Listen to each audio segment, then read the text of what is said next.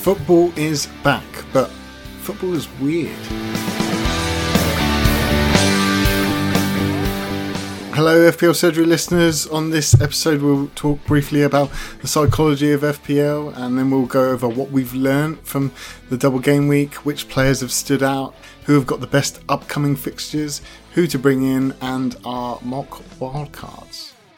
Okay, welcome back, listeners, to the 173rd episode of the FPL Surgery podcast, recording on Sunday, the 21st of June 2020. Iceman here again, back with my co-host Stefan. Let's cut the small talk, Stefan. We both have made decisions about players on our free hit that were in our teams, and then we removed them for someone else before the deadline. Now, I know you've got some regrets on your free hit team, don't you? Yeah, hello, James. Um, it's good to be back again, but it's not good to be back with my team, I guess. and w- once more this season, I fell into the trap of overthinking this thing. I was on the podcast last time being very hard and very clear on keeping the free hit for later, play the bench boost, and uh, maximize your squad for 15 men. And even so, for, for my team, with, even though I don't have a wild card, I thought that was the the best solution. But mm. then I got uh, into thinking and I got tempted by the free hit. The the likes of Aguero tempted me, like tripling up on the Manchester City guys, and uh, just go maximum Sheffield United. It, it, looks enticing, and you can play around with the free hit team. And uh, the biggest mistake I maybe made made was uh, to activate my free hit team like uh, five hours before the deadline, mm. and that is or five six hours, and that was before we got uh, good information on Aguero not starting if I knew he wasn't an option, uh, not that great of an option, I might have just uh, avoided the free hit. But when I first played my free hit, Aguero was in, but I removed him since he was about to be benched. I thought I was clever, and yeah, brought in Jesus. Jesus started the game, but uh, Aguero managed to outscore him, even though we got 10 minutes or something. and, and, and we, we're recording on the Sunday, and luckily the, the Burnley game hasn't been played yet, so I expect Aguero to make my life even more miserable. Yeah, we've not got the English so, yet. We haven't had that. yeah. And I, I, jumped on Nyland in goal. That was quite all right, I think. Uh, he was a cheap goalkeeper. But in the end, I, I think I think I had too much money to spend, and I was fixated by the double game week guys and my my team, uh, which I had uh, planned for the bench boost, they had the likes of Doherty, Jimenez, uh, Alexander Arnold. I had Aurier on the bench as a part of the bench boost. I had Bruno Fernandes in there, of course. Those guys are pretty much haunted me the whole game week, and I'm sat here with.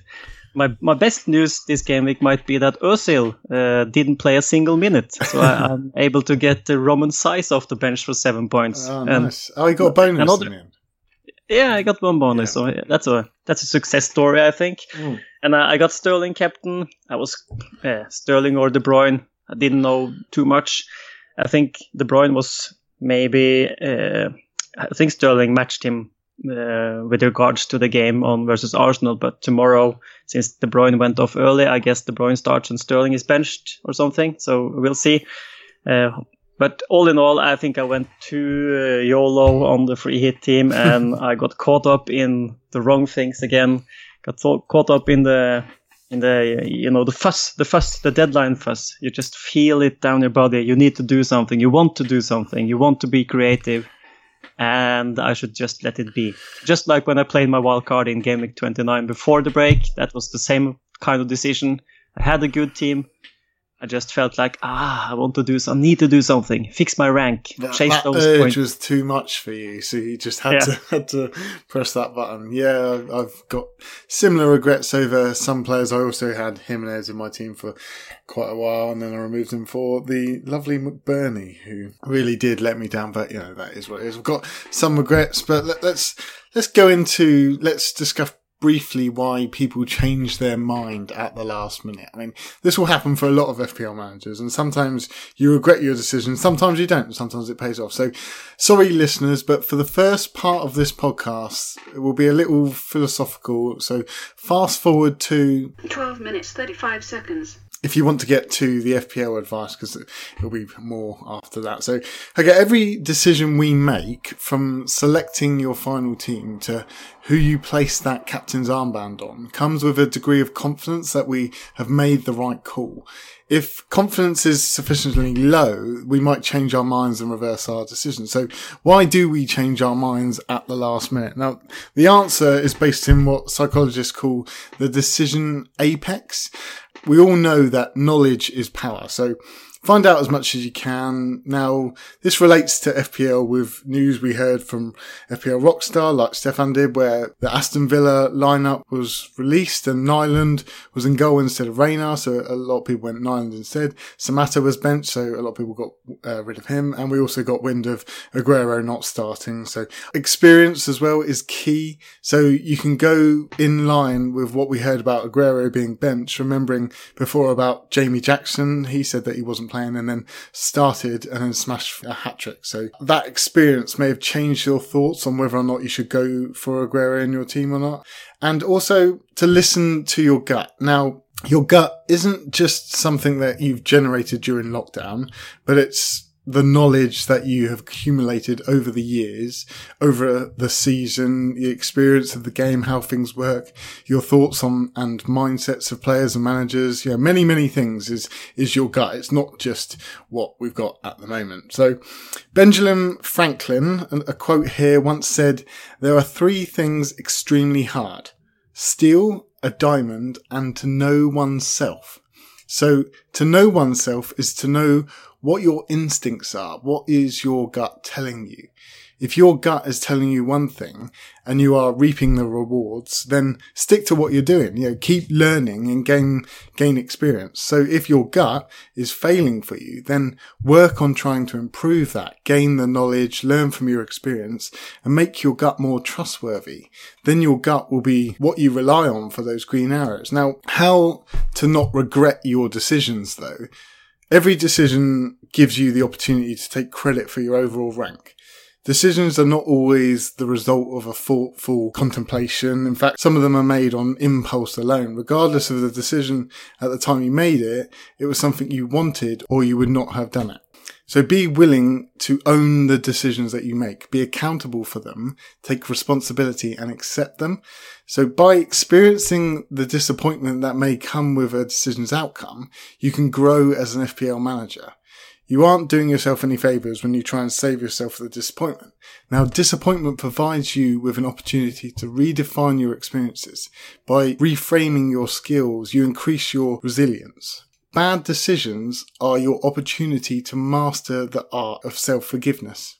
Now, when you make a bad decision, you are the person who usually is hardest on yourself. Before you can accept the consequences of your decisions and move on, you must forgive yourself. You won't always make perfect choices. Acknowledge the beauty in your human imperfection and then move forward and on.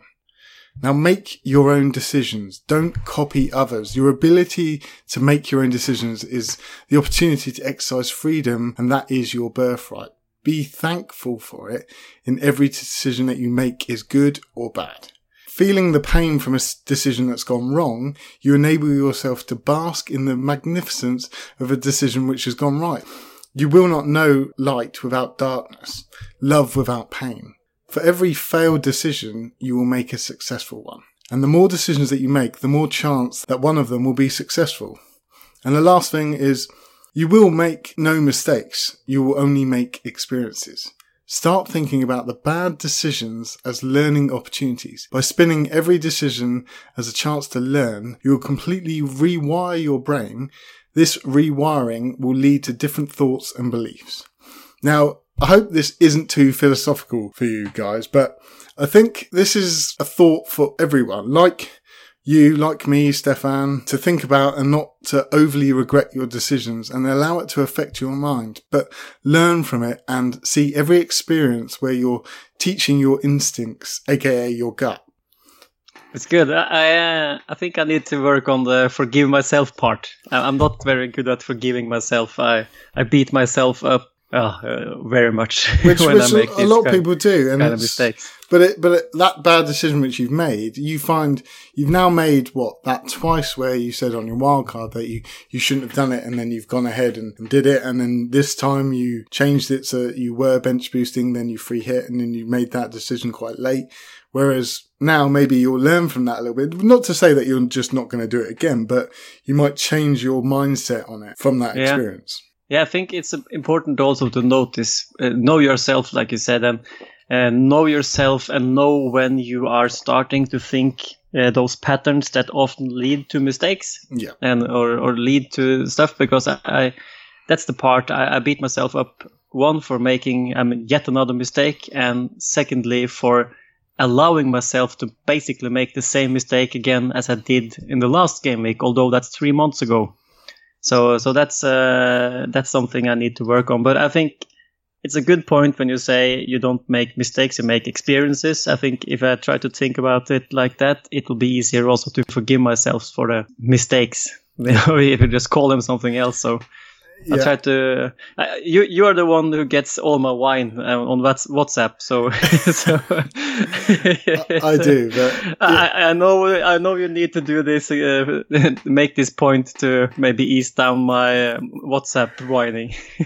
yeah, maybe, but it's also a case of a lot of people do it online. Like uh, they they go and whine about how I do it myself. It's you know a lot of people do it, and yeah. it's it's something which it does kind of help. You're just saying, "Oh, I had Doherty, I had Jimenez. Why didn't I keep them?" And then you think, "Oh, you go back to that." But you look at that as yes, you've got to learn from that. Now, what what was you deciding? What made you go without? And don't don't see it as oh I keep making mistakes type of thing, and just learn from what's happened. I mean, like you've had two top three K finishes within the last two years, so You've obviously done things right in the past as well, and I've had uh, three top 10k finishes in the last three years as well. So yeah, we both have a good record, and we've both learned from similar mistakes like that, and you know, countered it with, with how we've got those positions. Yeah, it's wise words, James. Uh, something we all need, I think. Hmm.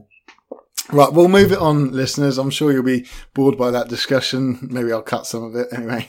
Uh, so, uh, our Patreon. So, we'll move on to our Patreon briefly before we get into FPL chat. So, thank you to all of our patrons. We had a new one, Anders Kirchhoff. Is that how you say it, Stefan? Yeah, it's okay. Yeah, Anders Kirchhoff. He joined at the Slack level. So, thank you, Anders. Welcome to the Slack channel again. So, we also have to mention Andy Portlock, Vince Paul, Ron Fosk.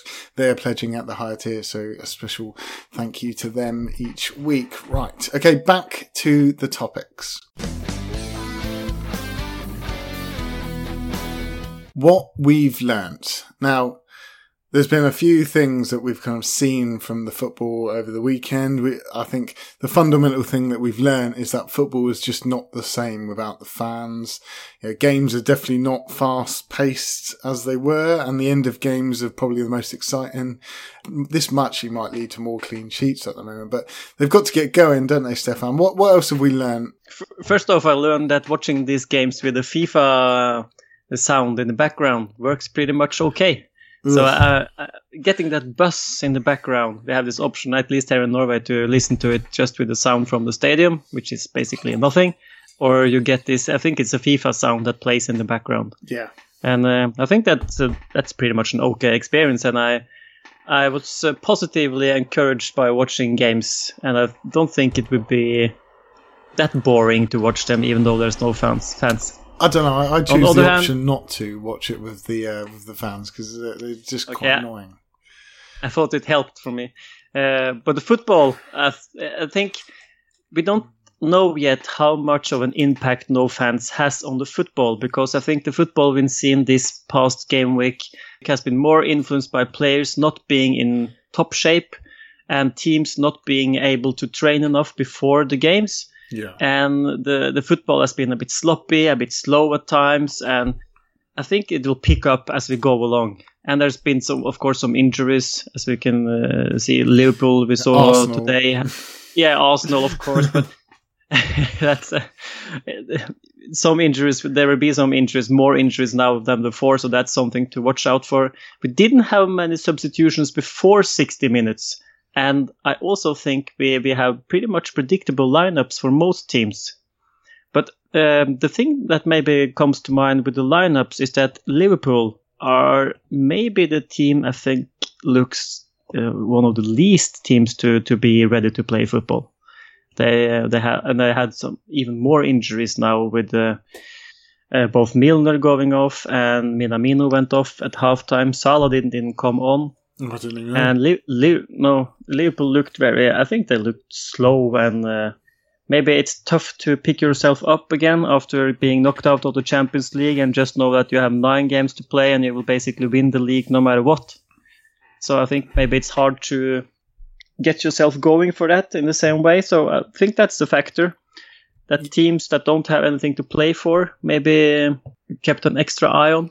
Yeah, it's not the motivation thing. I mean, you, you look at, but that, that would be similar to what would happen anyway, regardless of, you know, no fans and, uh, you know, what's happened after lockdown and stuff. I think that would be fairly yep. similar. There are certain things which I kind of have learned, like Kane is still a no-go, only the one attempt versus United. United still look good, you know, so they're investable with their fixtures.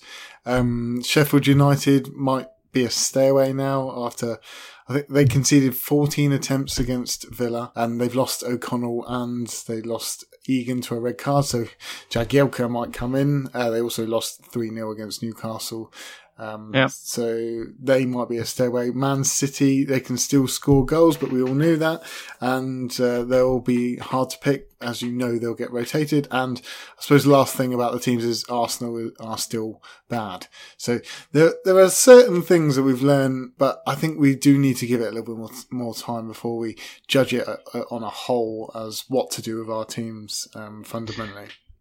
Yeah, I would still just try to play the fixtures at this point and as we could see also in the Aston Villa Chelsea game, is that uh, it just showed how bad Sheffield United were attacking when they couldn't create much on Aston Villa. They just had this one shot on goal, I think. I, I think they had five, five, attempts. That's all they had the whole game. Yeah, yeah, I think Nyland got one save, if I remember correct, correctly. And he, of course, fumbled the ball. but it didn't count. And even though it, if it had counted, uh, Sheffield United wouldn't be very much, uh, it wouldn't have been their effort that caused that goal. It would be just a mistake. So, Chelsea today created a bunch against uh, Aston Villa, and they want they're a team to target still, and Norwich as well, given the how easy Southampton had it versus them. Yeah, yeah, I agree with that.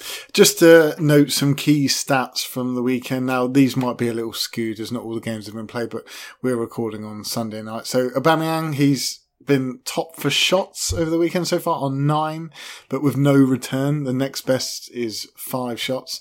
Davis for Villa is the biggest um, underperformer on 0.87 xg with no return. The biggest overachiever is one of your players, Stefan Pepe, uh, yeah. with 0.04 xg with that goal that he scored. Southampton currently on the most chances created so far, and Ings with the most BPS for strikers so far. So just some interesting stats here. We're going to move on now to the next topic now. So which players have stood out? There's a few here which I've listed down, the likes of Jimenez scoring a goal as usual, Doherty getting that assist, Traore came on, looked good, Bruno for United, he also looked good with five shots and getting the penalty, KDB, standard, Ings. Anyone who you think have, have stood out so far, Stefan? Yeah, I can add some, and I think uh, Laporte is one of them. Him being back he should probably play some games, and Manchester City have uh, very easy fixtures when it comes to clean sheet potential. Of course, after Chelsea and Liverpool, but yeah. still, st- still versus those teams, why not keep a clean sheet? It's, it's not like uh, Liverpool impressed much today versus Everton, so it's not given that they won't keep a clean sheet. Yeah. And uh, also, also in that regard, I think uh, a good old hero is back into the mix in Ederson for those having problems with the Leno Henderson duo, for example. Uh, he should also be uh, benefiting from Laporte coming back. And he, of course, he barely almost had an assist uh, versus Arsenal. Yeah, true. Yeah, so he has some. Okay, he doesn't have any big assist potential, but he has the clean clean sheet potential. I expect a lot of six pointers from him until the end of the season, and those actually add up quite nice, I think. Yeah, the problem is that uh, that's all you'll see from it. You won't see many bonus points. I suppose that is the problem. Oh no, of course, but of course. You, but you know yeah. that with their with their fixtures, they've obviously got Chelsea and Liverpool next, but after that, they've got Saints, Newcastle, Brighton, and Watford. So you Yeah. could probably see It's- you know twenty four points there. It's one to mention at least. And I think also uh, I'm gonna go real heavy on Manchester United. Uh, I have a couple of them in there right now with Fernandes and Martial. And even though they didn't score more than one goal against Spurs, I think Rashford, Bruno Fernandes, Martial, and maybe even Pogba, although I wouldn't buy Pogba myself, but I think Pogba is the key for unlocking Rashford and basically the whole Manchester United team. Yeah, he did play that But- superb ball through that. he Yeah, really and he's done that a lot. I think Rashford will get some good runs in alone with the goalkeeper, and I think Rashford is a great pick now. So he looked good. Uh, I also liked on Spurs. I liked uh, Son also looked decent, but Aurier as well. He gets up attacking. He's gonna attack every single game, and all these guys are guys that will play and start basically every single game as long as they're fit. And I think that's the most important thing to to learn also that there will be a lot of players now that are uncertain and that will get reduced minutes, which you could maybe stay away from. I mentioned there is Jota who played much better than Jimenez in the first hour against West Ham, but still Jimenez stays on the pitch, Jota gets substituted, and Yeah. Jimenez got that goal in the end. So Yeah.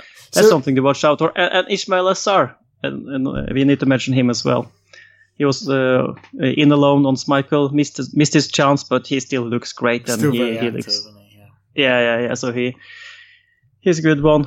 On, So effectively, Yep. it is kind of what we already know. I mean, like you looked Yep. at this before when you were on your wild card, where you were looking at United players, and you were like, "Right, I'm going to bring in uh, Rashford when he's back and stuff like that." This was before the lockdown, so there is a fair amount which we're just kind of keeping to. The you know we already know all this, so it's just kind of sticking to it. But yeah, th- those players like Rashford, you know, he's going to shine as well at some point. So he did kind of stand out as well. United did get what was it, 12 attempts against Tottenham. So they did look kind of active. They, they pinned them back throughout the second half. So you can see, yeah, you can see a lot more coming there. Yeah, I agree. I think I think the main thing now is that Sheffield United, which it, it looked like a tricky fixture before this this run of games. So I penciled in Rashford as a natural replacement for Aubameyang come gaming 33. Give Aubameyang the Norwich game maybe as a captain, and then go for Rashford. But given how Sheffield United is now without Henderson against United, they're without Egan, maybe without O'Connell. I don't know. They look bad and they miss players. Jack Robinson hasn't looked very comfortable either. So I think uh, they they will be a good opponent now to face for Manchester United, and Yeah. I expect big things of them. Could be a So. I Bruno captain. Yeah, I, I'm be- currently on Bruno captain yeah. oh, because yeah, yeah, yeah, we can go come back to that, but We'll I think uh, I think uh, it's good to just pour on the United players. You can even, of course, add a defender in there. Which uh, one though? Maguire. Are we going to go Yeah. back to our argument of uh, Aaron Wan-Bissaka versus Maguire? We we did uh, we, we enjoyed that. I think I think we drew in the end. yeah, I'm in- still in Camp Maguire. I hope I was in Camp Maguire before also. Mm. Was you, were- you were, and I, I was in Yeah. the Wan-Bissaka camp. Yeah. Yeah, are, are you still on Wan-Bissaka? Um, I wouldn't veer away from it. I wouldn't say just because uh, Maguire is probably the better option because you know he's going to get all the games and he's you know more than likely going to get a header at some point. I wouldn't say that uh, you would veer away from going from Wan-Bissaka, but I do think Maguire is probably the better option there. Yeah. Yeah. Right, so let's let's move on then to the third headline then. So who has the best upcoming fixtures then? So there are quite a few teams with, with some good fixtures. The ones I've listed here. So now I'm just going to list them quickly. So it'll be Wolves, Man United, Spurs, Newcastle, Chelsea, Arsenal, uh, and Man City are probably the ones to I've noted down. Um, let's just quickly go through Wolves here. So they they avoid any difficulty rating above four according to FPL until the end of the season. So uh, they have Bournemouth at home, Aston Villa away, Arsenal at home, nice easy one, and Sheffield United uh, away. So they have got some promising fixtures. Do you want to list United's ones? Yeah, they have Sheffield United at home, Brighton away, Bournemouth at home, and Aston Villa away. And those four fixtures are just incredibly good to me. Yeah. So with those two teams alone, you're almost looking at six players from your team, which you kind of want to bring in the likes of Jimenez, the likes of Boly, Doherty, there's Rashford, Bruno, you know, Maguire and Martial. So there, there are options there. So you've got to be kind of pinpointing those teams because they are playing teams which you should be targeting. Just looking at Spurs as well, they've got West Ham next, then they've got Sheffield United, Everton, then Bournemouth. Uh, so Son, as you mentioned, he got four shots in the last game against United, so he's always very active. I think that he's by far the better option over Kane. What do you reckon? Well, what about Alli, James? Alli sat out that game, and he's a cheaper way into the Spurs team, and he did quite well when he played with both Kane That's and true, yeah. Son at, at the start of the Mourinho uh, campaign. Yeah, I, I agree. I think that he could be, and I think I did shout him towards the end of the, the lockdown at one point, but uh, you know didn't obviously adhere to anything. But yeah, he could be. It could be something which unlocks uh, Son a little bit more as well, and releases him to, to go further forward. So yeah, I agree. He could be a Yeah, good pick, but it's a punt that- at the moment. That will be an interesting one because I remember watching games early on in Mourinho's time, and Alli was the one who actually played the furthest forward. And sometimes I felt I was a Son, son owner, and sometimes I felt like he was a bit too much held back on the wing. Was that with Kane in or out the team though? Yeah, Kane Kane in the team. So. Kane basically plays behind Alli, who goes Yeah. more forward, and then Son comes from the, the wing along with Bergwijn now. Yeah. So I, I think Alli is a okay punt if you need to save save from your save uh, money compared to Son, for example. Yeah, yeah, fair. Okay. Our ne- next team we've got to talk about is uh, Newcastle. So they've got Aston Villa at home, Bournemouth, West Ham, and then they've got Man City. But after that, it's a little bit favourable towards the end of the season. They've got Lascelles. Ritchie scored today. Could be an option. Saint-Maximin, probably the only three which I can list from there. I think Rich is the interesting one. He plays now out of position. He was in on the wing in the four two three one. On penalties. Yeah, maybe. He, he, he took the last penalty and missed it. Who knows? Ah, but uh, he could be on penalties at least. So I don't know who else scores on that team. So I guess maybe Shelvey can take a penalty. Uh, But still, Rich, plays. Ritchie could. Yeah, Ritchie could be a. He's a bit expensive. Five point three, I think. 5.5. So, yeah, he, five? he. Ex- I think it's 5.5. Five point three is it? Five point three. Oh, okay. Yeah, that's it's Still quite a bit expensive. but it's Yeah. yeah. If you've got the money at the moment, I've done a, a mock wild card and I had Lascelles in there, and uh, I realised that I could go up to Ritchie, so I would probably do that if uh, I did have the option. Just because you know, out of position, probably taking penalties. Right, so we've got Chelsea next. They've got Man City next, but then after that they've got West Ham, Watford, Crystal Palace, Sheffield, and then Norwich. So they've got some pretty decent fixtures there. The problem there is that who to choose. You've got Giroud who started tonight with Tammy on the bench. You've got Pulisic who came on and scored. Maybe he's going to get a go now. Mount looked the most active today. Never know who's going to go in and out of that team. Anyone else you can think of Chelsea at the moment? Yeah, I think uh, Chelsea for me is Azpilicueta or no one. Yeah, and that's uh, it's strengthened by before the game today lampard was interviewed and he said uh, for those who were benched today i wouldn't worry too much or something because everyone knows uh, this you will have to come on as a sub and there will be we will be using the whole squad etc so i expect rotation. I- i don't know how we can predict the lineups for chelsea going on forward. Yeah. so the only player named in that team is azpilicueta. So if you want to ride those fixtures he's the one. Yeah, I agree as well. Um, next team are Arsenal. Unfortunately, we cannot just turn away that they do have Saints in game week 31 who did play well against Norwich, but they also have Norwich in game week 32. So for a free hit, I think 32 or Aubameyang is one of those players that you would really consider bringing in, but maybe not for the long term because, uh, you know, the, the fixtures in the next two are good, but after that, it's you know we've got Wolves, Leicester, Tottenham, Liverpool. So and we've got Villa and Watford to finish, but yeah, uh, it would just be for the next two for Arsenal. There is a new option now that Leno has been injured. Martinez is four point two, so he'll be a wild card option because you, you would assume that he's going to be played depending on how long Leno is out. But whether or not we're going to keep clean sheets, I just. We, we just don't look like we are. Uh, next team then, so is Man City, as we've mentioned already, after game week 31 and game week 32 against Chelsea and Liverpool. They have Saints, Newcastle, uh, Brighton Watford take your pick with those players. Really, you know they're going to get goals. It's just whether or not they're going to play. You do feel like De Bruyne at some point is going to get a rest, so you just never know when that's going to come. But towards the end of the, the season, eh, then they've got Norwich on the on the last game even. So it really does look tasty after this Liverpool game. It's just who you're going to pick, isn't it? Yeah, I, th- I think it's a tough one. and. I was uh, hearing reports about KDB not being in shape, but he looked pretty much in shape to me yeah, against Arsenal. really and good. I think with him on penalties, it's daring to go without him without. But again, uh, they have nothing to play for in the league. They have the FA Cup to play for. So I would maybe think that Pep plays his strongest team in the FA Cup and rotates a bit more in the Premier League, maybe. They also need to get ready for the Champions League as well, so they need to get match fit. And I do, I don't think that they they haven't got any motivation. I think that they still will be gunning for goals, etc. Raheem Sterling, so, sorry, come. Yeah, so you think uh, De Bruyne will play every game?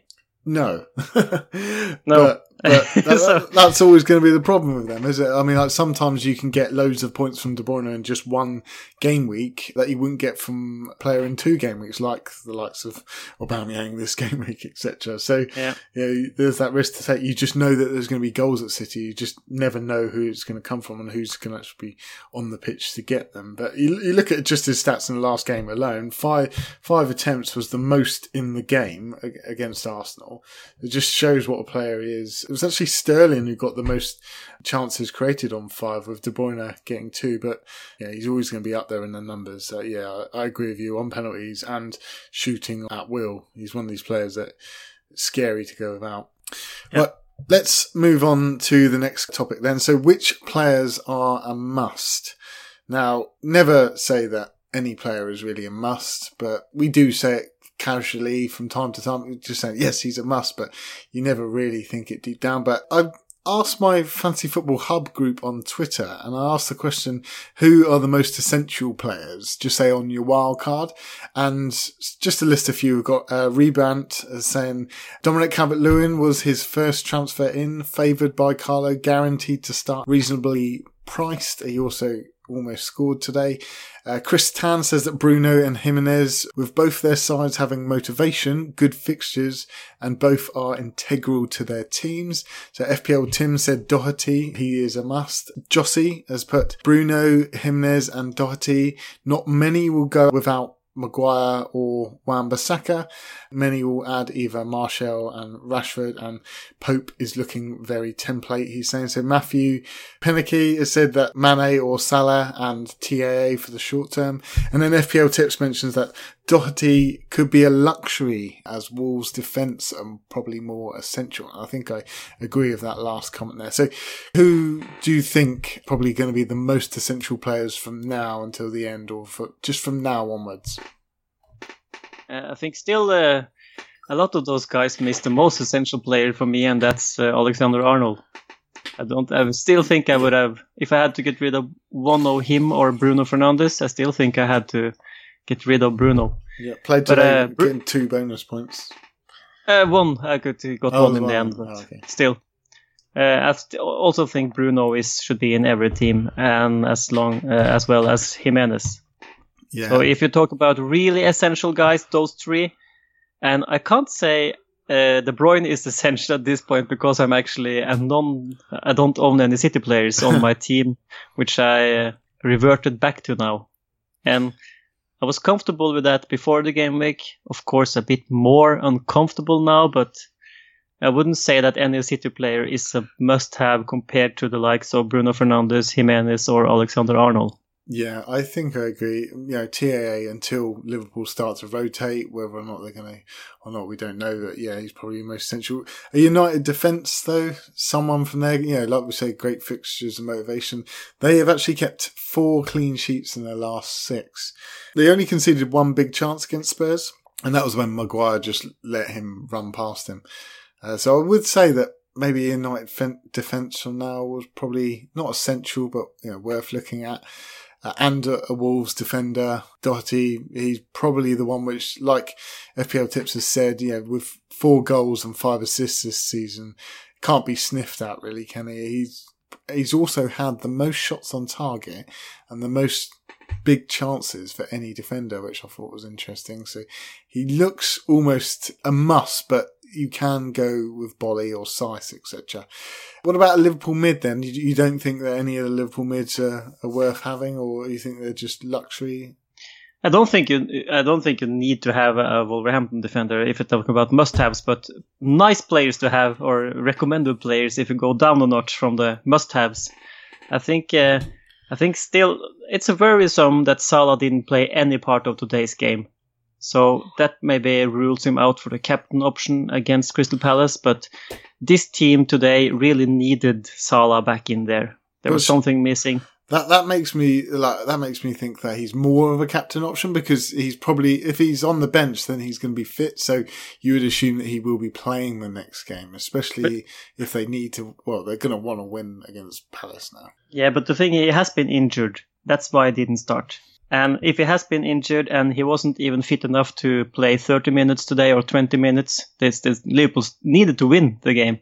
It's not like they cruised comfortably into a 3-0 victory and they can put on Origi. They chose Salah to sit on the bench and give Origi the chance. So I don't think Salah is fit for 90 minutes against Crystal Palace. Mm. At least we, we, we can't uh, we can't know that he will play 90 minutes, whereas other guys, even Aubameyang, will play 90 minutes against Southampton. He always gets Jim- 90 minutes. That's his yeah, and Jimenez will play 90 minutes. So remember on Aubameyang, he was a big failure. Many people see him look um, see him as, but he got four points.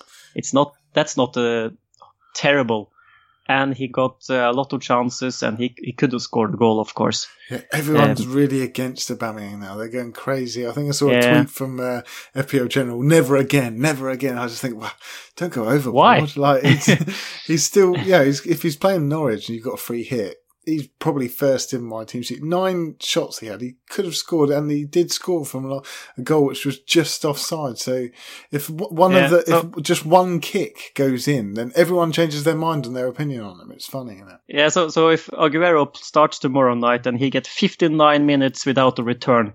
So he gets five points total for the game week. Is he then a never again guy as yeah, well? Yeah, I know. Yeah, it's. Uh, I think that's too easy. And Aubameyang for me, He's 100% my captain for game week 32 against Norwich. Um, I don't see why I shouldn't captain him that game. It's it's it just makes sense, and I'm gonna start doing the things that just make sense, and yeah. the re- the results will come sometime. I think. Yeah, yeah.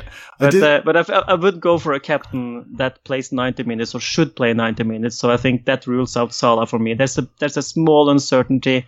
You'd never know with him not getting any minutes today had he gotten 30 minutes, yeah, I think I would have comfortably more, captain yeah, him. Yeah. Uh, yeah, I think I agree with that. Um, there was uh, something which Rebound put up on our little group. He put because uh, a lot of people were saying that Aubameyang should be played down the middle, lone striker or a striker with two, but he actually scores most of his goals when playing out on the left. This was something from the Athletic saying that Premier League games from 2017 to 2020 on the left he actually scores uh, 0.83 goals per 90, whereas a lone striker and a striker at two it's just 0.57 and 0.56, and on the right it's just 0.5. So it does actually prove that he does do well, and with the nine shots that he had, uh, how close he got. I think people are really going overboard about just not going him yeah. again. But yeah, we, we know that. And, and, and, one one goal against Brighton basically means nine points for Aubameyang with the bonus. Yeah, because he's he's uh, pretty much uh, almost nailed for at least some bonus points, or maybe two or three bonus points. Yeah, and then everyone will be happy. Yeah, it's it's funny. Yeah, it's fine but, uh, margins. But back to the essential guys, and I think I just want to make one point on this, and it's basically when you pick the guys, I think the must-haves are the guys that you are pretty pretty certain will play 90 minutes each and every game. I, I don't mean you have to be 100% sure, but I would 100% pick guys like Calvert Lewin over Jota, for example, yeah. based on that reason. And okay, I don't have any other good examples, but try to get those guys to get 90 minutes. There are a bunch of them. There should be plenty to to pick from. I think KDB is probably the closest that you'll get with, with City. So Yep. obviously him and the likes of Bruno, they're, I think they're very central to their teams as well. And they're both on penalties, al- albeit, you know, KDB, I don't think he's taken on uh, with Aguero on the pitch, but he's looking the best player on every pitch that he goes on KDB. And of course, he's probably going to get rotated at some point, but Bruno, four goals, three assists in seven matches. And then the last one, I suppose, is Jimenez. Uh, he's probably the biggest must out of the strikers. You know, he's got fixtures and form. I, I think that he's just going to be scoring nearly every game. That's all he seems to do. But problem is with Jimenez, he doesn't often get braces, does he? No, no, that's true. And he, he can be anonymous, and he he's uh, he's great at his price, but you can't expect too much each and every single game week. Yeah, okay that. But he will he will he will tickle along and get you uh, trick trickle along and get to get to the points. he won't tickle six- you. he'll, he'll tickle you and he will trickle on you, uh, but yeah, Yeah. he'll definitely give you some points. Uh, right, let, Yeah. us move on then. So, mock wildcard. So, Mikael Tokvam listed his BCV wildcard team. So, this is just you know, putting together a wildcard team which is on his algorithm showing that they're going to score the most points going forward. So I'm just going to quickly list this. One person who's nearly in everyone's t- wildcard team is, is Pope in goal. Then he's got Alexander Arnold, uh, Doherty, Van Dijk, Boly, and Holgate. And then midfield it's uh, Bruno, Salah, Sarr, Son, a lot of S's there, and uh, Douglas Luiz at 4.4. Then up front it is Rashford, Jimenez, and Calvert Lewin. So the sum of that, he's saying on wildcard, would be 103.7 million that will cost you. So that's what he's looking at uh, his wildcard as well. What are your thoughts on those? He's not got KDB in that, which is very notable. Stefan, that's his big miss Yeah. there, I think. And and that's the thing. I, I don't have um, KDB either. And when I looked at my uh, option to, since I have played my wildcard, I looked at my option to play the free hit this weekend. I came back to okay, this team that I will get back. Uh, it has uh, Fernandes, Salah, Sarr, and I have Martial in place of Son. I don't have any De Bruyne, and I, I was kind of comfortable with that. But that uh, penalty made me uncertain. But uh, at least, uh, at least I get. at- no, I won't be comfortable either. But I just have to learn to live with it, I guess. But Mm. I think it's. Uh, it's uh, it's a great wild card, and the only miss is De Bruyne, and I guess a bunch of guys can manage to put De Bruyne in for Son. And uh, if you want to keep De Bruyne, I would uh, sacrifice Son in that setup. And another wildcard which I have looked at is uh, Jossie, who's been on the pod before. Now he's got probably the highest team value of anyone in the world. So I just want to list who he's got. So he's got the same front three in Calvert Lewin, Rashford, and Jimenez, but in midfield he's actually got De Bruyne in there with Son, Bruno, Salah, and he's got Cantwell in there as, as his bench option instead of Douglas Luiz. And then at the back he's got the likes of Maguire, who we were talking about earlier, Alexander Arnold, Doherty. He's got Holgate as well, and he's got Kiko Femenía. So I think he had a choice there whether to go him or Lascelles. And then he also has Pope in goal. So that's very So kind, kind of he- similar. He, he basically has the algorithm team, except he got uh, De Bruyne for Sarr. So that shows you how what an insane team value this is. Yeah, he's also got Maguire for Van Dijk, who uh, Yeah, but that's not too big of a not, difference, not right? too big. Yeah, so it does show you some people if they you know, bring up their team value, the teams which they can get are amazing. There, are, there are a few players. I've looked at my uh, wildcard team overall, and there are a few players which I definitely would have from that team. I think I, I would be on Ings as well and Traore just because of low value. So they're I'm kind of similar to that team as well, which is a little bit depressing because it seems quite template. Yeah, but I would uh, I would 100% sacrifice Traore and spend the extra cash on getting Sarr. Uh, going back, I think Traore is great, but I don't think he will play 90 minutes or even Yeah. close to it each game. Yeah. And, and I can see see you, you once again made a wildcard team and you avoided having Alexander Arnold. Yeah, he So can't what's- come, what's up with that, He James? can't come near my team ever this season, just because I need to play on it now. If I'm if I'm going to go the whole season, why why didn't you do well that season, Iceman? Well, I didn't have TAA all season. That's going to be my uh, go go to excuse, along with uh, COVID. Like I'm just racking up the excuses here. Just let me but- let me let me play it my way. But you are playing the wildcard now, right? no, No, okay. No, I've got a very similar team to what you should have as a wild card. This is why I free hit last week. Yep. Let, us just quickly talk about uh, when you're doing your wild card, what you need to think about, because a lot of people are doing their wild card at the moment. Obviously, I think one thing which people do miss is to plan out their captains and make sure you've got those options around those price points, whether you want to swap to them, the likes of De Bruyne, Salah, or Rashford, or Aubameyang. If you do want to captain Aubameyang in game week 32, then make sure you either have that option to, to bring him in or you already have him, etc. So just think about that. Also take note of, as we mentioned, the rotation worries for the likes of Jota, like you were saying, Stefan, and especially with the five subs coming in, those players which normally get rotated, you can almost see it happening every game.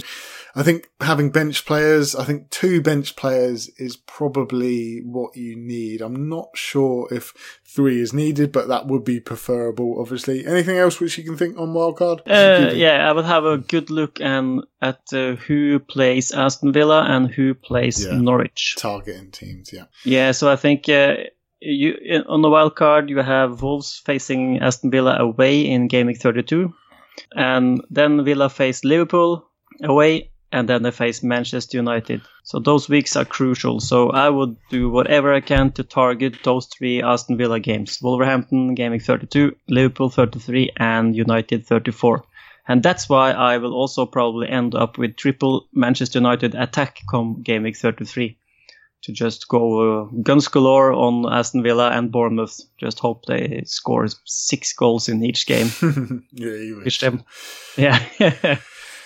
Just, just one thing to note, which I, I have got written down here. Bruno uh, has confirmed that Rashford was meant to be taking the second penalty, which they almost got awarded in that game. It's interesting to know that there still might be rotating penalties, so don't let that put you off Rashford altogether.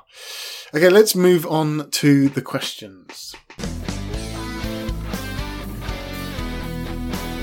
So we've got one here from Emma, best single goalkeeper. Any thoughts? We also have one from GC at FPLGC is saying best keeper for the run-in. I mean, I think we've listed here who's the obvious keeper to have. Burnley, they do have some pretty good fixtures for the rest of the season. They have kept 11 clean sheets so far this season, uh, which is second to Liverpool. So there's no one really shouting out to me at the moment. So I think I would go with Pope. What do you reckon? I agree. Hope that answers your question, Emma and GC. So next question here is from Andy Gray. Whilst he's not commentating, he's been giving us questions. So he is saying, is going without Mane and Salah foolish? If we need a stronger 15 than normal because of high volume of games and substitutions, etc., is the money better spent elsewhere now the league is all but won?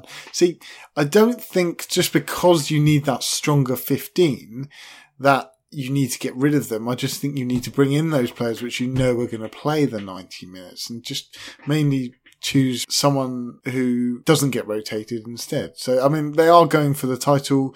They will score goals, but maybe they're going to bottle it because they didn't play well today somewhat and just win 1 0. Who knows? What, what do you reckon? Uh, I think uh, I would be more comfortable having one of them, and especially, I, I guess you would captain Salah some of the game weeks that Yeah. are coming up, and uh, that makes it uh, important for me to bring him in. Yeah. Okay, next question here is uh, from Cookie. He is just saying, uh, based on what we've seen so far, who are the most essential players on Wildcard? I think we've answered that, Cookies. Go back in the podcast. We've also got one here from Ryan Hemmings is saying, which sides Oppo are we targeting for free hit and wildcards? I think the main two are going to be Norwich and Villa. Anyone else, do you reckon? I think that's. Uh, I said it before, and uh, I'll say it again. Those two teams are Yeah. going to take some beatings, I think. Yeah. So it's good to target them. Another one here from Mad Hatter saying, if you guys only had bench boost left, which game week would you be targeting to play in and why? Oh, I, I can answer that because I have my bench boost left, me and. I was pl- I was planning to use it this game week because I had this great goalkeeper on my bench, Leno. I had Oh, Taylor who plays yeah. Watford, and I had Cathcart, which uh, he he forgot how to uh, start games, so he's out. And uh, McCarthy, I was to, planning to transfer him to someone like Todd Cantwell, but uh, with Leno out and Cathcart benched, my bench boost is gone. So uh, to answer Mad Hatter, I would target any game week you could actually manage to field four of your bench guys. If it looks like they will be starting a single game week, play the bench boost immediately. Don't worry about opponents. Just if they show up, it's good enough. Yeah, I'm almost it- in it- agreement. Yeah, it will it will be very hard to play a good bench boost from till now until the end of the season without the wild card first. Yeah, I'm almost in agreement. There was a game week which I was looking at, was game week 36, just because there are some players the likes of Palace, etc., Brighton play Saints. So game week 36 is where I was looking at. But I agree with Stefan, just play it whenever you can. And if you've got your wild card, try and maneuver to that game week maybe. I wouldn't go too gun ho with it. I don't think it's ever scored anyone that much. I think people got quite lucky with the Villa Sheffield United clean sheets there, so they may have benefited from it this week, but I don't think it's massive. Anyway, we've got another question here from Woodsy at Woodsy87UK, who used to be a co-host on this very podcast and he loves a rectal reach around. He says, Hello, gents. Hope your game weeks are going better than West Ham's Premier League survival chances. Yeah, well, we'll see. No. yeah. Couple of uh, questions. Firstly, Leno replacement. So he's thinking Patricio, but want to fit in Traore alongside Jimenez and Saïss. Secondly, Pepe stick or twist. If twist to who? So I, I agree. I think you shouldn't go Patricio. He does have the fixtures, but doesn't get many saves or bonus, whereas the Wolves defenders do. And I think I'd rather Pope with those fixtures. What do you reckon on that? Yeah, I agree. Pope has still still a red Pope. Yeah. And for the second question for Pepe, it does depend on how much you got, but if you can go straight to Son, then that's probably the Yeah. option. Or Bruno, if you don't have him, it, it depends who, who you've got in your team. I would I would transfer out Pepe for basically anyone else Anyone, you yeah. can afford. Yeah. He Yeah. was, as you said, the goal was lucky, and he was just awful. Just once again. Arsenal weren't was- great as a team. Yeah, yeah, but he was especially awful, and he didn't even he didn't even get the minutes against Manchester City. No, no. So he's uh, he's straight out of the team. Yeah. I would say, get him out. Yeah. Another question here. Kaza at FPL underscore Kaza. Is Bergwijn or Alli a better option than Son, especially given price difference and the wide position that Son is playing now? Thoughts on that? You've mentioned that earlier about Alli. What about Bergwijn? Yeah, I wouldn't hate bringing in uh, Alli to save some funds. Yeah. Bergwijn's I think, more of uh, a punt, but isn't he? Ber- Yeah, Bergwijn is he's much cheaper, but his minutes again, I think he, they will be managed more than Son's. I think ever since uh, Mourinho came in, Son has played 90 minutes in almost every game, yeah. close to 90 minutes in almost every game. So he's uh, he's by all means a great asset, and if you really need that extra 0.4 million, Alli could maybe be worth it. But yeah. he's a punt. He's more of a punt, as whereas Son is a safe pick who will give you points. Yeah, the only thing is Spurs were a little bit, yeah, they were negative in that game, but I think they got Mourinho, didn't they, where they were just Yeah. like going to play for the 1 0 in the second half. So it's almost like don't let that put you off. Wait, if they're playing better, uh, easier teams, that they'll, they'll go for it a little bit more as well. Yeah, but that's of course the argument against Spurs is is Mourinho. So it's it's I think it's a valid argument to say if you really don't like how Mourinho plays football and really don't like Spurs until you actually see them play some dynamic, good football with Kane in there, you could uh, choose to spend your money elsewhere. I think it's a fair fair shout. Yeah, yeah, I agree with that. Well, got- a question here from Bob MC at Bob MCD3 is saying, with low team value, is having no bench bar Sacco maybe on my wildcard stupid? Now, yeah, I, I, even without with the low team value, I think you do have to go for those players which you know are going to be playing, and then just have to sacrifice elsewhere. For the likes of KDB, you could go Mahrez, etc. But you know, there- there's there are sacrifices that can be done where it's a little bit better. Also, one here from Market at M Bison 22 is saying, due to low team value, I have to make one of the following inevitable sacrifices on wildcard Jimenez to Jota, Son to Alli, or TAA to Van Dijk. So I, I would take the Son to Alli one, I think, there. Uh, what do you reckon, Stefan? I agree. I just argued for it, so I, I stick to that. yeah, yeah. And Mark at M Bison 22 is saying, why are Arsenal so poo? Who knows, Mark? bloody nightmare. It's because they fan. it's because they play just a bunch of kids. Yeah. Each and every game. And oh, who who they need, they, shown they need Ozil time. Out. Yeah, Ozil out makes a difference. Although Xhaka out as well. Um, you know, players injured now. Leno. It's it's, it's falling apart, yeah. James. It's but falling apart. Aubameyang will score eventually. Don't worry. Yeah, yeah. Yeah. He will. Right, we'll just go through some quick ones now. So we've got Nervan A. It's just putting Aubameyang or Kane. Stefan? Oh, Aubameyang. Yeah, I think I would go Aubameyang. Kane with just the one shot in the last game, and also playing quite deeper. He was doing that before the lockdown, before he got injured. So yeah, Aubameyang for me. Even though a lot of people are going to hate that. Joshy here's just saying the big question of my week. Many will be asking Rashford or Martial. Bruno is a given. Which one, Stefan? Uh, Rashford because Martial is uh, also like Arsenal poo, but when it comes to bonus points.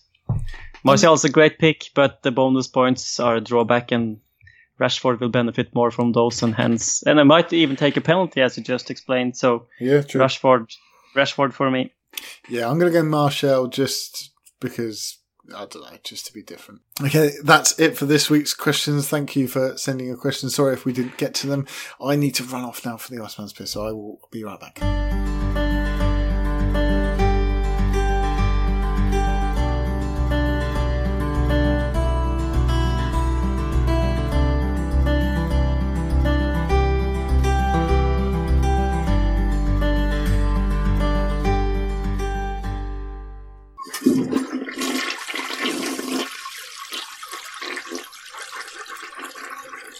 Okay, welcome back from the Iceman's Piss Break. We're going to talk about partners, our partner chat. So, Mikael Tokvam's algorithm, he has seen my team and he is saying it is in very good shape, quite close to a wildcard team. The weakest spot is Lascelles. He's got a good fixture, so can wait. So, with 0.2 in the bank, the best available transfer is only Holgate but I may as well leave that off and then just have two transfers for next week. So in summary, no more to gain. So yeah, save a transfer. So if you want to hear more from Mikkel, it's uh, patreon.com forward slash transfer algorithm for just $1.50 a month. We also partnered with Fantasy Football Hub.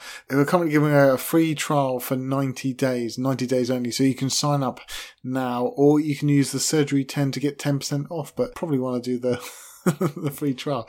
Right, so we, we, are also partnered with FPL Doodles at FPL Doodles One on Twitter, and he is providing us with some good doodles each week. But I've forgotten to tell him, so he probably hasn't done one for this week. Right, traptins then transfers and captains. David Wagner Lodor is saying extended captain talk, please. What about you then, Stefan? What's your traptins for this week? Well, my original plan was to spend my one free transfer to get rid of McCarthy for Cantwell to be able to play my bench boost, but then Leno got injured, so I am going to save a transfer. My first 11 is in great shape, no injuries, great fixtures. Everyone plays at home except Sarr and Aubameyang, so that seems just uh, perfect. Let's hope it ends up uh, as perfect as it looks uh, right now. Uh, regarding captain, I was uh, gonna captain Salah, but given that he didn't get any minutes today, as we said before, those 10, 20, 30 minutes would have helped me a lot choosing Salah. So now I'm gonna go with Bruno Fernandes against the injury-ridden Sheffield United, injury suspension, etc. Poor form, don't look great at all. And after, uh, other than that, I uh, think captain wise, I think you also can captain Jimenez. Jimenez although, yeah. the, as we talked about before, he rarely gets those double digit returns. So yeah. I think the captain is better elsewhere. Like, get someone who's more likely to get those extra points. I think also a guy like uh, De Bruyne, a bit depending on the game, which probably lots will have seen or uh, when when they listen to this against Burnley. Given that they play Chelsea, he will start 100%. and he will probably play a lot in that game. And he's still the best player in the Premier League uh, this season, I think. Uh, yeah. Quite clear. And uh, so, so to me, it's basic. Uh, I think the is, an, is a pretty good option. Uh, also, you can captain Son. He has a great fixture against West Ham. Yeah, there's so many options dare, this week. If yeah. you dare to trust uh, Mourinho, and I have to mention it, and I still think Aubameyang isn't the worst captain this week. They're against Although, Saints. They played quite well yeah. against Norwich, but it was Norwich, wasn't it? So yeah. Yeah, but they play, they play away, so I guess you, you wouldn't captain Aubameyang. Mane is, could be a good captain as well given uh, that Minamino also walked out of the game at halftime. It, uh, I guess that's an injury, so I think Mane will start again for sure. He can play. He can play 90 minutes each and every day. It seems so. He doesn't need to rest or anything. I think it's a, a lot of great options, but uh, for me, I would go for the most hungry guys, and that is Manchester United. And uh, pick your poison but I'm going for Fernandes. Yeah, mine's on Jimenez at the moment, but the the double digit return and the brace, you know, talking about that is something which does put you off a little bit, but you almost guarantee to go against a woeful Bournemouth defence who have not been good all season and still are not good. Uh, and Wolves really hungry as well. They're they're also going for top four. It's, a tough one between him and Bruno for me. Uh, either one of them, it would definitely be on one of them. But it was on Salah before because they, they were going to Crystal Palace and, you know, they're, they're going for the season, but maybe they are bottling it a little bit. So there is part of that which is stopping me. So at the moment, I think I'm going for the safe option, which is really boring on Jimenez, but I just think that he's probably going to get the most points because it could come from anyone at United as well. You got you got to factor that in. Whereas him, there's is more or less the main player there who, who always gets the goal. Whereas United, it could come from Martial, it could come from Rashford, it could come from Pogba, and yeah, it could also come from Bruno. So there, there is that put me off going him, but I, will probably make the wrong decision on the deadline. do you remember? Do you remember the last game where um, Manchester United played Sheffield United? That the goalie that replaced Henderson, he didn't look too good to me. The, the main problem that game was that United couldn't get the ball up to him in the first half, but uh, United yeah, came back yeah. and drew 3 3, I think, or something. It was 3 3, yeah, 3 all. United uh, put on a show late that game, and that was versus a Sheffield United team in form. But the goalkeeper missing with Henderson, I think, is the and clue here for me. And O'Connell yeah. Yeah. So uh, yeah. Bruno will shoot from basically anywhere, and Simon Moore, if he plays the game again, will have big troubles. Simon Moore is actually from the Isle of Wight, and I personally know him, so uh, I'm going to back him. Not so, that I have any so, proof. So, so on, if, a, if a play, if if a player plays in the Premier League and they know you, I think wouldn't we want to bet against that guy, James? yeah, that's true. Yeah, yeah. Right. So Captain Bruno is what we've got concluded here. So yeah, he is the man to go for. At least for me. yeah. Right. We won't go through the leagues, but if you want to join our league, it's CCCJK2 because we're midway through the game week. It's not really going to show. So we've got a feedback box. So we've got one here from Alan FPL Toddler. He's putting uh, consistently one of the best pods out there. Didn't think I could even get more input on the restart, but here it is. Impressive. So thank you for that, Alan. And now we have Alexa's afterthoughts, which I will play for you now. Alexa, football is back and it's good to have you back. I appreciate that, Matt Hatter. It's almost a shame I can't return the compliment. Yes, football is back, and there seems to be enough chips flying around to arouse every sodding seagull on the planet. Saints got off to a good start. Well, I say good, it was against Norwich, so, pretty shite result really. City had a good win. Well, I say good. You get the gist. Arsenal was so poor, they followed it up by getting bitch slapped by a team of aroused seagulls. Mm. All change at Spurs under a reinvented Jose. No more scoring against the run of play. Trying to sit behind a one goal lead and pissing it up the wall for this man anymore. Oh wait. Anyway, that's me. What are you up to tonight, Matt Hatter? You should know. I send a bunch of flowers with From Steve to my neighbour's wife every Sunday, then watch the resulting carnage from my living room window while eating popcorn. You're such a dick. Up the pod. Up the pod. He probably does do that as well. yeah, He's the type of character that, would- that would do that. I have no idea how he does the things he does, but I believe he can do pretty much anything. It's very inventive. Yeah, I love it. Yeah, thanks for that, Mad Hatter. We do have some other questions here. So we've got one here from Big Bry at Big Bry underscore BDB. Can at James Drury be convinced to stay around longer and continue to enrich our lives? Now, I'm not sure how much I'm enriching your lives. I mainly get the guests to do most of that. yeah, you're enriching the lives of uh, lots of guys, James. yeah. but, it, but, it's, but it's not like uh, you're the only one in their lives either, I guess. So, Yeah. Yeah, yeah, you need to think about yourself. Well, the th- the thing is, the reason why I'm going to be stopping the podcast is because we're probably going to be moving away next year, and we're probably going to be moving somewhere out in the sticks. Also, you know, not very good internet and stuff like that, and there is part of me which wants to stop a little bit because there, there is a lot to this podcast, a lot more than, than people actually realise. Uh, the likes of Tom, who got the assist, knows how much uh, you have to go through and what the amount of time you spend on it. So, uh, I do want to spend a little bit more time doing things for me, like my job, and, and looking into that, learning more into that. Also, sometimes when I spend the late nights editing, I, I don't go to the gym as much. That that brings me down. So there, there are certain things. I, I do want to start a family soon. There is a lot of stuff which is going to be stopping me from doing it next year. But don't worry, I've got some good replacements lined up, which we'll be announcing at some point. So don't fret, the pod will still go on, and uh, I'm sure Stefan and even I will come on as a guest at some point as well. So don't worry, the pod will continue. So we did have a question here from Bitter and Stout at Mike underscore Jeski. He's put, now that Mike Dean is bearded, does he qualify for the next open surgeon spot? Yeah, did you see his beard? Yeah, barely re- recognized the guy, It was, he, it was terrible. I mean, it's no, it's no Iceman beard now, is it? but that is, you're still ahead by miles. Yeah, yeah, yeah. No, he he'll never get a chance because I really don't like Mike Dean. But yeah, that's my personal opinion. Anyway, if you liked what you heard today and would like to support the podcast, please do so at patreon.com forward slash FPL surgery. Please join our mini league still at CCCJK2. Uh, check out our website, it's fplsurgery.com, and uh, we're on Facebook, SoundCloud, Reddit, and Twitter at FPL Surgery. Uh, if you want to email me, it's info at fplsurgery.com. So good luck in your game weeks, everybody. And Stefan, Up the pod. up the pod.